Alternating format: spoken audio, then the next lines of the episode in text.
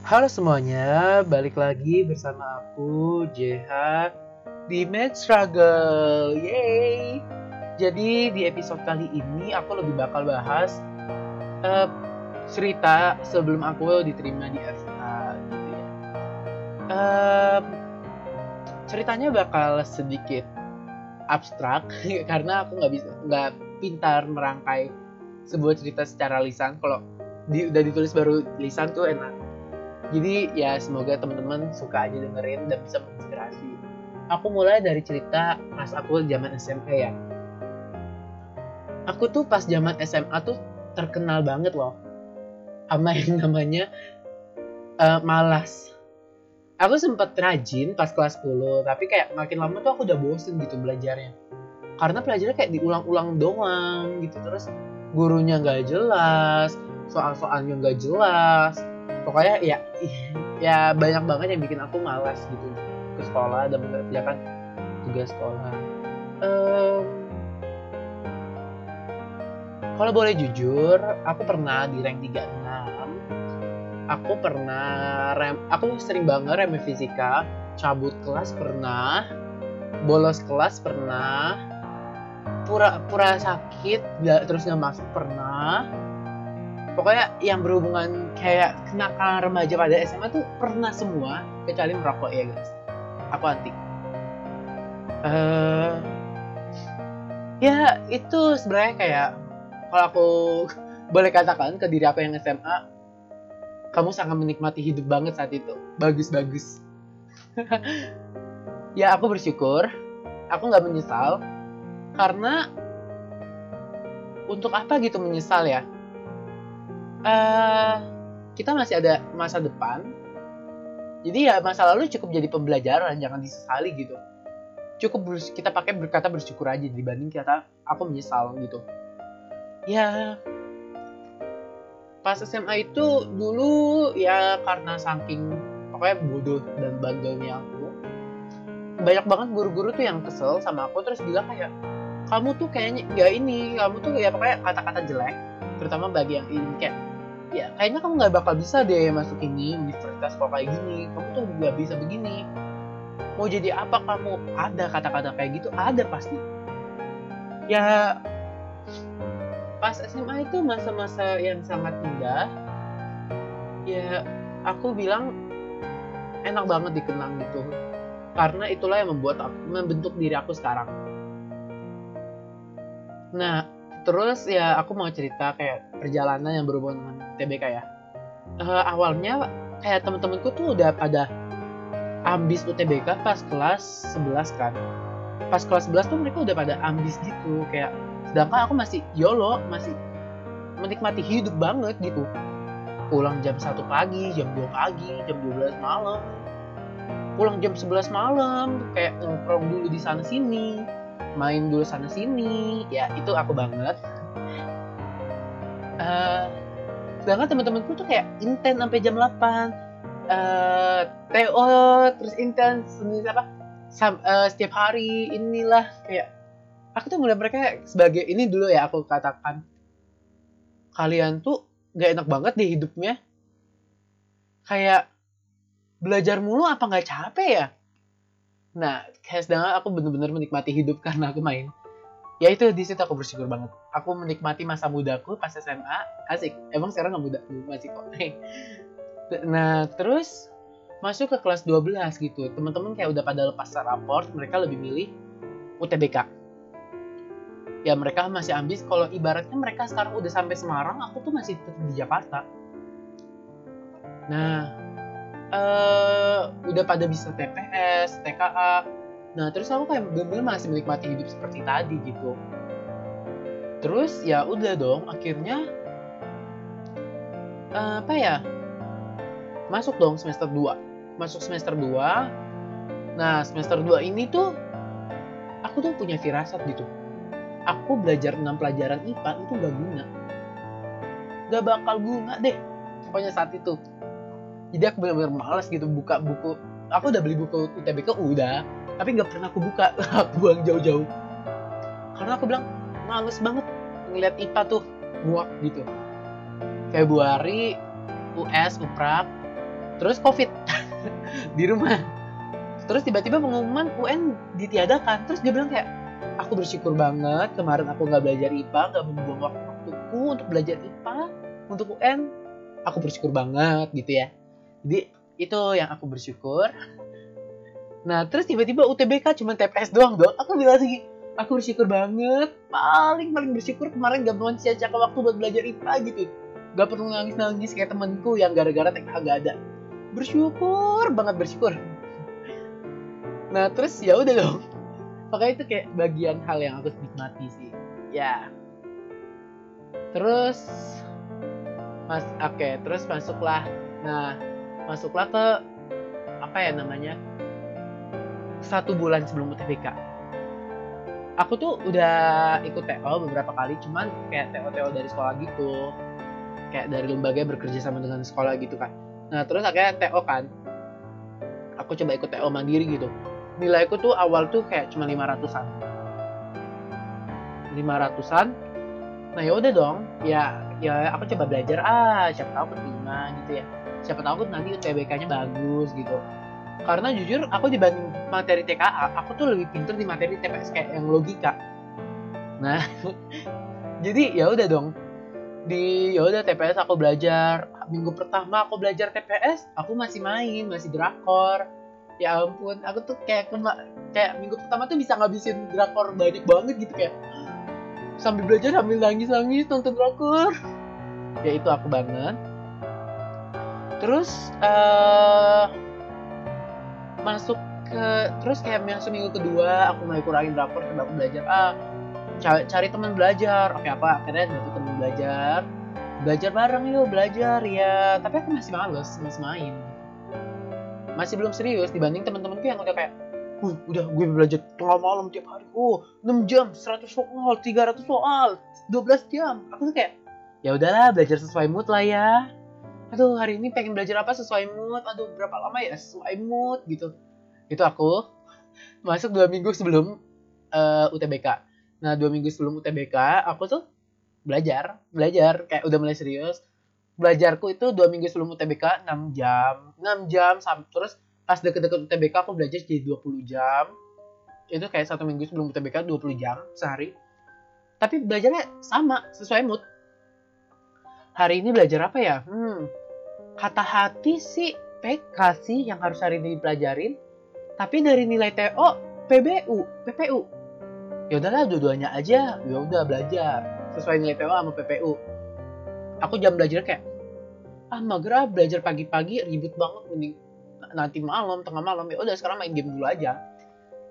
Terus di saat itu aku kurus. Aku turun 20 kilo. Oh my god. Tapi sekarang aku naik lagi 20 kilo. Banget ini uh. ya udah kan ya sebenarnya ya udah gitu kayak akhirnya hari H UTBK deg-degan dong deg-degan iya deg-degan gugup iya aku UTBK di RKUI di kampusku sekarang asik aduh kemarin foto di RKUI sekarang jadi mahasiswa RKUI ah. oke maafkan nah terus ya aku UTBK sebelahku tuh kayaknya kelihatan pintar dia bisa bisa semua gitu jawab. Aku tuh kayak oh, apa nih? Oh yaudah PPU kerjain ini PPU kerjain. Nah bagian PK kalian pasti nggak percaya aku 05 soal. 05 soal ngasal dua soal. Oh. Tapi nilai PK aku tertinggi 707 eh 708 setelah pembulatan ke atas. Nah kan 708 kan kayak tinggi sih. Ya aku tahu itu tinggi. Uh, ya udah dong kayak kenapa aku aku tuh sampai sekarang masih apa aku kenapa kemarin ngasal dua soal 05 soal tapi 708 ini nilainya salah ya?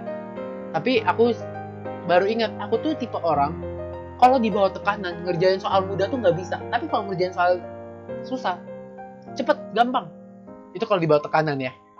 Akhirnya ya udah dong ya selesai UTBK ya keluar dari RKUI terus aku nggak ada pikiran. Ya udah bilang ya semoga aja FKM UI dulu aku nggak ada niatan ngambil FKUI sama sekali. Aduh aku tuh hatinya dulu tuh di FKM UI tapi sekarang pasti FKUI dong. Ya kali gitu ya. Nah yaudah aku dia ngambil. Ya udah dong. Terus hari pengumuman UTBK nih. Pengumuman SBM aduh. Pas nonton live LTMPT aduh uh, mau nangis udah nangis nangis udah kejer. Pas dibuka gue buka ah ijo. Ijo ini serius ijo barcode. Gue geser dong. FKM FKM udah mati udah kayak FKM udah pasti nih FKM FKM gue lihat dong pendidikan dokter Universitas Indonesia. Gue masih gak nyangka ah pendidikan dokter? Ini salah kan punya gue? Gue lihat Jonghan Siswaran Aditya pendidikan dokter Universitas Indonesia. Serius ini LTMPT nggak nggak ngasal nggak ngeprank. Kayak ya yaudah kayak oh jadi gue anak FK UI serius demi apa? Gue nangis kejer.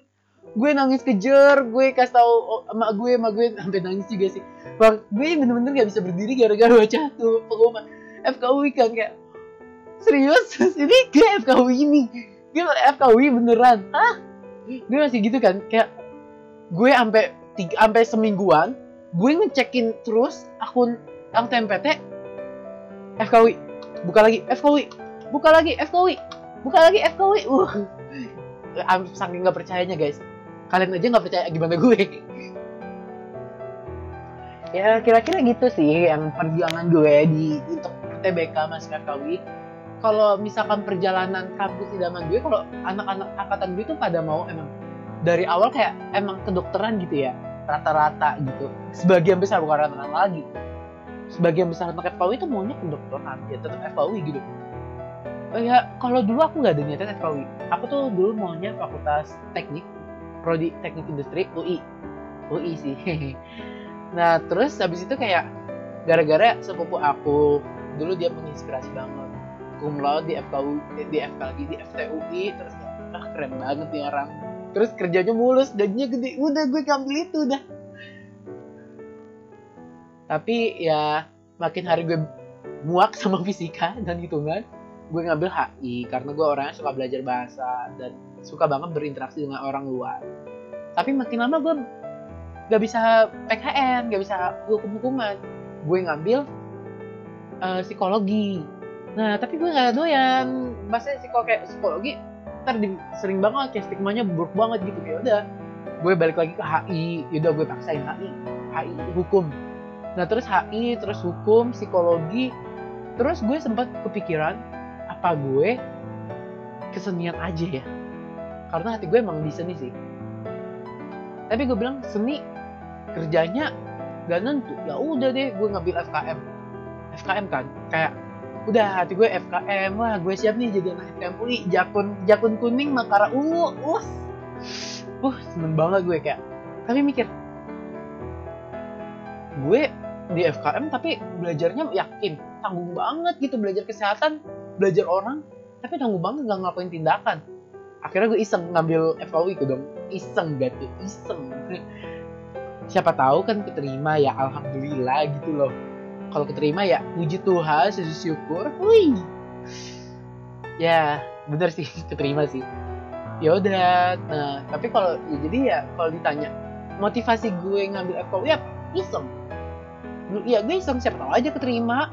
Kalau nggak teri gak keterima ya paling FKM kalau nggak keterima dua-duanya ya udah gap year. Sambil cari jati diri gue. Ya udah gitu kan. Tapi kalau ditanya motivasi terdalam gue ya ada dua hal yang menjadi motivasi terdalam. Enggak tiga hal yang menjadi motivasi terdalam gue. Yang pertama adalah uh, dendam. Amarah dan dendam. Ya gue tahu ini gak baik sih. Motivasi yang sangat sangat salah. Tapi ya, tapi ini yang justru mendorong gue buat ngambil FKUI gue dikatain bodoh dikatain goblok dikatain anak gak tahu diri kurang ajar durhaka. Wah gue inget banget tuh kalau dibuat kalimat-kalimatnya dibuat satu buku tuh gue bisa nih ngeceritain gue dimaki-maki gimana gue di ini gimana sama orang sekitar orang tua sama saudara sama om tante sama guru. Bener-bener deh dijatuhin. Dibilang anak, anak apa beban keluarga pernah. Pernah dibilang anak haram? Pernah. Dibilang anak kumat pernah.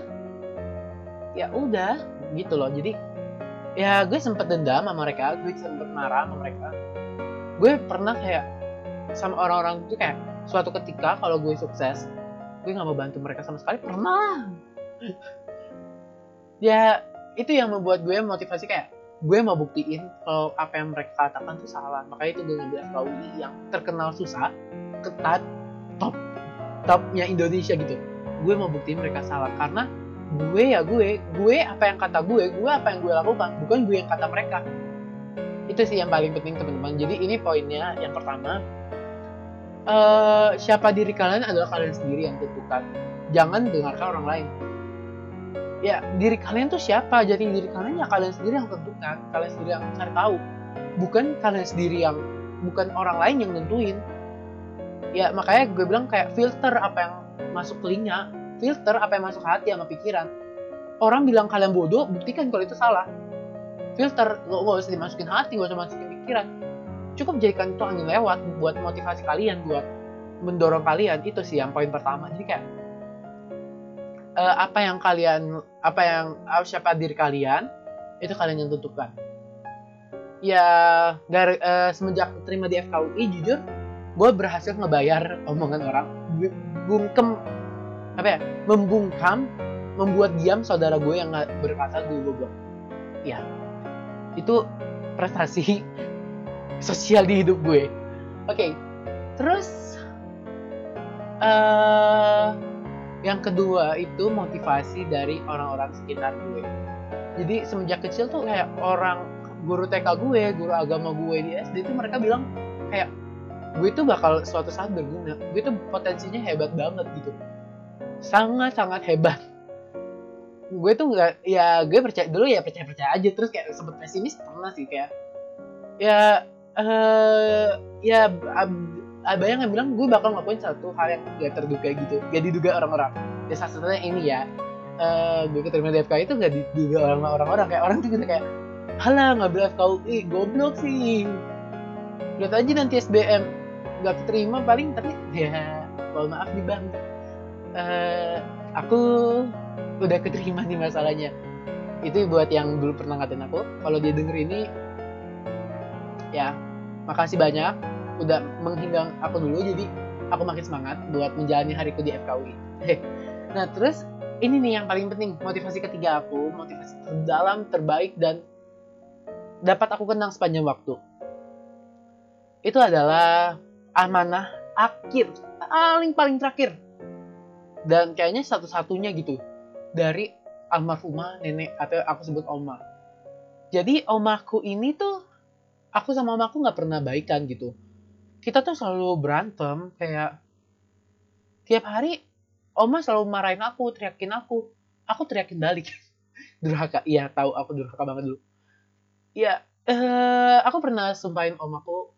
Pernah bilang saking bencinya sama om aku tuh aku bilang kayak suatu saat aku nggak mau datang ke pemakaman dia sama sekali. Itu pernah. Ya aku tahu aku jahat banget. Ya di sini aku expose aja sih kayak ya kenapa aku ambil FK ya ini sih termasuk bagiannya yang jahat-jahatnya dari aku. Hmm, apa ya? Tapi pas jadi uh, oma tuh sering, uh, punya penyakit jantung. Nah uh, sama pokoknya jantungnya jantung dan parunya dia bermasalah. Jadi sering banget di ICU gitu. Aku tuh kayak ya malah bilang ya sebenarnya ya tanpa oma gak ada tuh yang namanya JHF KUI gak ada tuh yang namanya Jonghan Sesuaren Aditya keterima SBMPTN di FKUI gak ada. Justru peran paling besar itu ada di oma. Ya hmm, pengen nangis jadi ceritanya ini kayak oma dirawat terakhir kalinya di ICU uh, eh, waktu itu dirawat di Siloam Hospital uh, Karawaci. Oma tuh jadi cerita aku lagi jaga. Jagain oma. Oma tuh ngomong gini ah, kamu tuh ambil kedokteran gitu. Oma tahu kamu suka sama yang beginian. Dari kecil tuh kamu udah menunjukkan apa ketertarikan gitu uh, kamu ambil kedokteran dong buat Oma. Buat Oma. Ya kamu bisa kok. Kamu bakal jadi dokter hebat gitu. Kamu coba lihat deh di situ. Di waktu itu ada dokter eh, kayak dokter anak-anak mahasiswa UPH Oma tuh nunjuk gitu kayak bilang kamu suatu saat yang menjadi kayak gitu. Dan sebenarnya aku kayak kepikiran sih aku masih mempertimbangkan jadi amanah terakhir dari oma aku adalah ambil kedokteran. Kamu bakal jadi dokter yang hebat belajar yang baik di sana. Uh, oma sampai ngomong kalau bisa kamu jadi dokter jantung dan paru. Itu sesuatu yang aku bilang ya berharga sih sampai saat ini aku pegang gitu. Walaupun aku hati lebih ke dokter bedah saraf tapi ya nggak tahu kan. Siapa tahu nanti beneran oleh ke jantung dan paru gitu kan. Uh, ya ini sebenarnya poin yang dan di saat itu aku sama Oma tuh baikan banget gitu dan gak kerasa gitu. Beberapa bulan kemudian nanti ya pas saat itu 31 Januari ya akhir bulan tuh Oma meninggal dunia gitu dipanggil Tuhan gitu. Eh uh, kayak bener-bener itu pesan terakhir dari Oma yang bener-bener buat aku tuh terus semangat gitu di FK meskipun aku kayak merasa capek internal kayak aku tuh udah capek batinku udah capek pasti pernah gitu. Tapi Oma bilang ya kamu suatu hari jadi dokter yang hebat kamu harus lakukan yang terbaik. Kayak selalu terngiang-ngiang gitu di otak gitu kayak yang bikin apa semangat mbak semangat lagi gitu buat terus belajar dan terus mengembangkan diri di FK gitu kayak. Ya aku nggak tahu sih kok tanpa oma jadinya gimana ya. Ah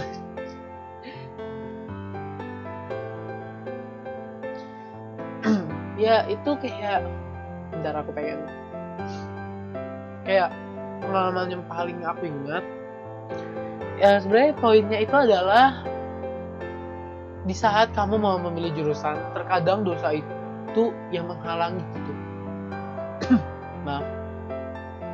Coba cek sekitar kamu kamu masih punya masalah atau hubungan yang dengan siapa coba perbaiki deh. Karena di uh, gereja aku selalu diajarin hubungan dan hubungan yang rusak dosa itu menghalangi berkat dari Tuhan. Dan emang benar itu terjadi. Ya saat aku mengalami rekonsi apa ya pe, uh, pe, uh, memperbaiki hubungan aku dengan Oma kita berdamai kita berbaikan kita saling memaafkan itu tuh ya segala sesuatu jadi mulus gitu jadi ya itu sih. Jadi tadi poin yang pertama siapa diri kalian tuh ya kalian yang tentukan. Yang kedua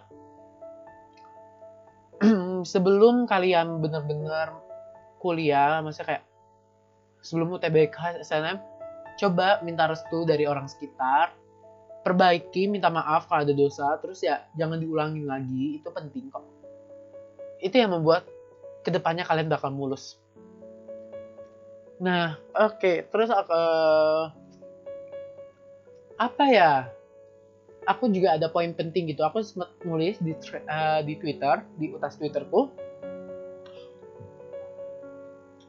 Terkadang tuh kita sebagai anak punya mimpi tapi orang tua juga punya mimpi. Dan kadang kelas nggak satu nggak nyatu gitu. Dan akhirnya kadang kita jadi jadinya durhaka gitu. Nolak ini kayak nasihat sebenarnya ini sih yang jadi orang tua aku juga masih pandangan kayak mending kamu jadi dokter. Iya mereka sempat ngomong gitu. Mending kamu ngambil FK tapi sebenarnya mereka kayak ya terserah sih kamu ya kamu yang tentukan kamu yang milih kamu yang tanggung jawab gitu. Sampai sekarang ya aku setiap mau ngeluh permasalahan di FK mereka ngomong kamu yang ngambil di FK kamu yang menjalani kamu yang tanggung jawab gitu. Emang bener-bener orang tua aku lepas jadi mereka cuma nanggung biaya sama nanti ada permasalahan-permasalahan pribadi gitu. Tapi sisanya ada aku yang bertanggung jawab. Ya uh, terkadang kita nggak mau dengar nasihat orang tua gitu kan. Tapi coba aku mau ajak nih temen-temen ya yang masih camaba coba uh, dengar baik-baik nasihat orang tua. Jangan langsung ditolak mentah-mentah jadikan itu sebagai pandangan baru opini baru pendapat baru terima dulu pikirkan dulu pertimbangkan dulu baru coba omongin kalau hasilnya uh, apa sejalan oke okay. kalau misalnya hasil kontra coba diomongin sama ortu baik-baik jangan pakai kepala panas gitu dingin aja dingin bawa dingin Oke, jadi itu tadi udah ada tiga poin ya. Yang pertama, siapa diri kalian, itu kalian sendiri yang tentukan. Jadi intinya tuh, kalian mau masuk ke mana ke depannya, cari tahu sendiri. Jangan terlalu terpengaruh sama orang lain. Yang ke, uh, terus kalau misalkan ada orang yang menghina kalian, jadikan itu filter dan semangat buat lebih maju dan membuktikan kalau mereka salah. Yang kedua, itu kalau misalkan ada uh, jangan lupa udah mendekati penerimaan mahasiswa baru jangan cari banyak dosa. Jangan. Coba cek hubungan kalian dengan orang yang sekitar kalian. Jangan sampai ada hubungan yang rusak karena dosa dan hubungan yang rusak itu menghambat menghalangi berkat Tuhan. Yang ketiga coba dengarkan orang tua kalian. Karena terkadang orang tua itu mengetahui apa yang kita apa yang kita nggak ketahui gitu. Dan kadang pertimbangan mereka benar gitu. Jangan sampai nanti kalian menyesal di kemudian hari oke ini poin terakhir banget. Poin yang paling paling paling paling terakhir. Janji. Ini udah 26 menit. Maaf ya kelamaan. Tapi emang ceritanya panjang. Di saat kalian mau memilih jurusan universitas teman-teman nih bawa dalam doa. Uh, doa mengubah segala sesuatu gitu. Sebenarnya di dalam uh, beginian tuh nggak ada yang namanya jalur hoki ada jalur takdir nggak ada tuh yang namanya ya jalur langit emang ya sih takdir itu dari langit gitu dari surga dari Tuhan tapi ya uh, kadang kita doa tuh cuma minta minta eh minta tapi teman-teman ini bukan acara rohani tapi emang serius ini aku ngomong ini serius karena aku alami Coba kamu sesekali dengar apa yang Tuhan mau ngomongin ke kalian. Coba tanya Tuhan, Tuhan, apakah mimpiku udah selaras dengan rencanamu dalam hidupku? Apakah mimpiku ini sangat bertentangan? Kalau misalkan ini tolong tunjukkan, tunjukkan. Dan kadang ditunjukkan lewat orang sekitar. Iya, itu bener sih kayak kalian bawa dalam doa kalian gumulkan dalam doa gumulin terus tiap hari bawa dalam doa terus tapi jangan minta doang kayak coba denger Tuhan mau ngomong apa ke kita kadang Tuhan bisa berbicara lewat orang sekitar kita lewat mimpi bisa. Uh, dan kadang Tuhan bisa berbicara lewat firmannya. Itu aku alamin banget parah. Itu kayak gila ya. Gue mikir sampai sekarang kayak gila ya kalau tanpa Tuhan gue nggak ada di FKUI sampai saat ini. Kalau gue dulu gak denger tuh perkataan Tuhan. Ya. Itu aja poin-poinnya oh iya. Satu lagi nih ora et labora. Sorry sorry. Ora ini masih lanjut dari poin yang tadi. Ora et labora. Bekerja eh, berdoa dan bekerja berusaha. Di agama gue gue agama Kristen so ada firman yang mengatakan iman uh, iman tanpa perbuatan pada hakikatnya adalah mati atau sia-sia. Jadi ketika kalian sudah berusaha tapi kalian nggak diseimbangi dengan iman atau dengan berdoa dengan membaca firman Tuhan bersatu teduh komunikasi sama Tuhan hubungan pribadi dengan Tuhan. Hakikat usaha kalian tuh sia-sia gitu. Sedang dan begitu sebagai kalau kalian berdoa doang tapi nggak ada usahanya ya sama aja bohong. Ya aku pernah kan ngasih share di twitter aku juga yang perkalian dalam urusan usaha dan iman dan hasilnya gitu. Usaha satu iman satu dikaliin tetap satu. Tapi kalau usaha satu tapi imannya setengah atau kebalikannya cuma jadi setengah kan? Kalau sama sekali nggak ada ya nggak ada mati sia-sia. Jadi ya kalian berusaha yang terbaik mungkin. Kalian juga tapi juga jangan lupa berdoa. Aku selalu dulu berdoa diajarkan kalau berdoa tuh gini. Tuhan aku mau begini Tuhan. Aku kalau minta ya aku mau begini aku mau masuk univ ini tapi aku ragu gitu Tuhan. Tapi aku sebenarnya pengen ini Tuhan tunjukkan ke aku. Nah terus abis itu aku juga berdoa gini Tuhan uh, aku udah mantap nih mau ngambil ini. Tapi jadilah kehendakmu bukan kehendakku. Gak boleh egois guys.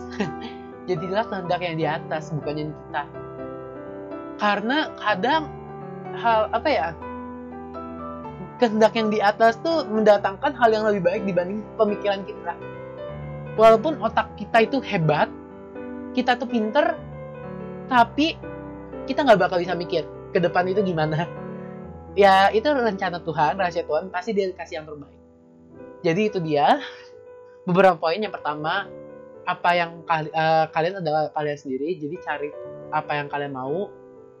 Jangan terlalu terpengaruh oleh orang oleh, oleh orang lain yang kedua sebelum SBMPTN SNMPTN ujian mandiri dan segala macamnya kurang-kurangi dosa coba perbaiki hubungan dengan sekitar kalian meskipun teman-teman di Twitter doang nggak pernah ketemu tapi ada baiknya kalian minta maaf terus kayak usahakan restu dari orang tua itu juga penting yang ketiga, jangan durhaka. Coba dengerin orang tua, pendapat mereka, opini mereka, cita-cita mereka kepada kalian.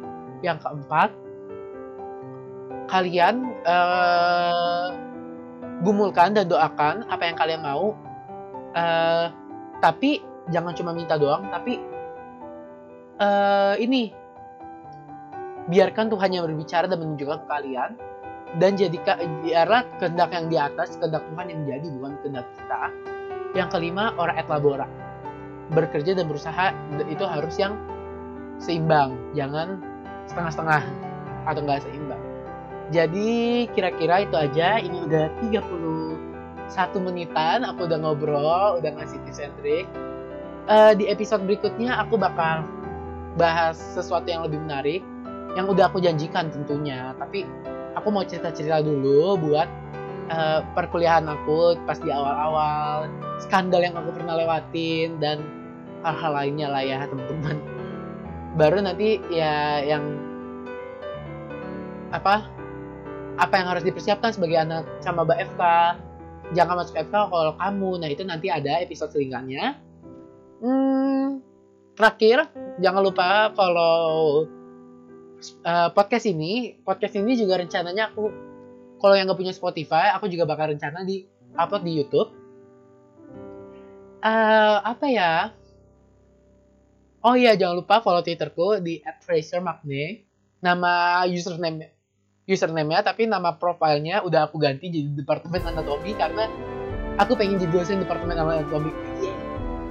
Jadi uh, itu aja untuk episode kali ini. Maaf banget nih lama banget udah 32 menit. Aku ngomong tapi semoga kalian suka menginspirasi kalian.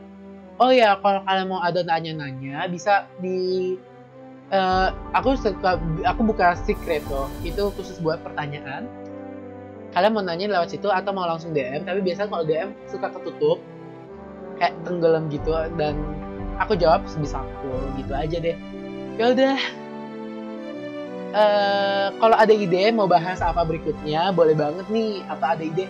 Kak, bikin dong study with us atau discuss with us. Ayo, ayo aja sih. Uh, sampai jumpa di episode berikutnya. Buat Kesatria 2020, FKW 2020, aku ucapkan selamat mengikuti ujian sematif akhir tahun, akhir semester. Semoga kita selalu diberikan nilai yang baik dan IPK kita emang yang paling baik. Amin. Amin amin amin. Selamat mengakhiri semester 1 buat teman-temanku yang kuliahan. Dan selamat mengikuti SBMPTN, SNMPTN dan ujian mandiri buat Camaba. Semoga di tahun ini ada tahun kalian ya. Jangan putus asa, tetap semangat. Pasti bisa. wow. Oke, sudah 34 menit, saatnya aku undur diri. Bye-bye. See you di next episode.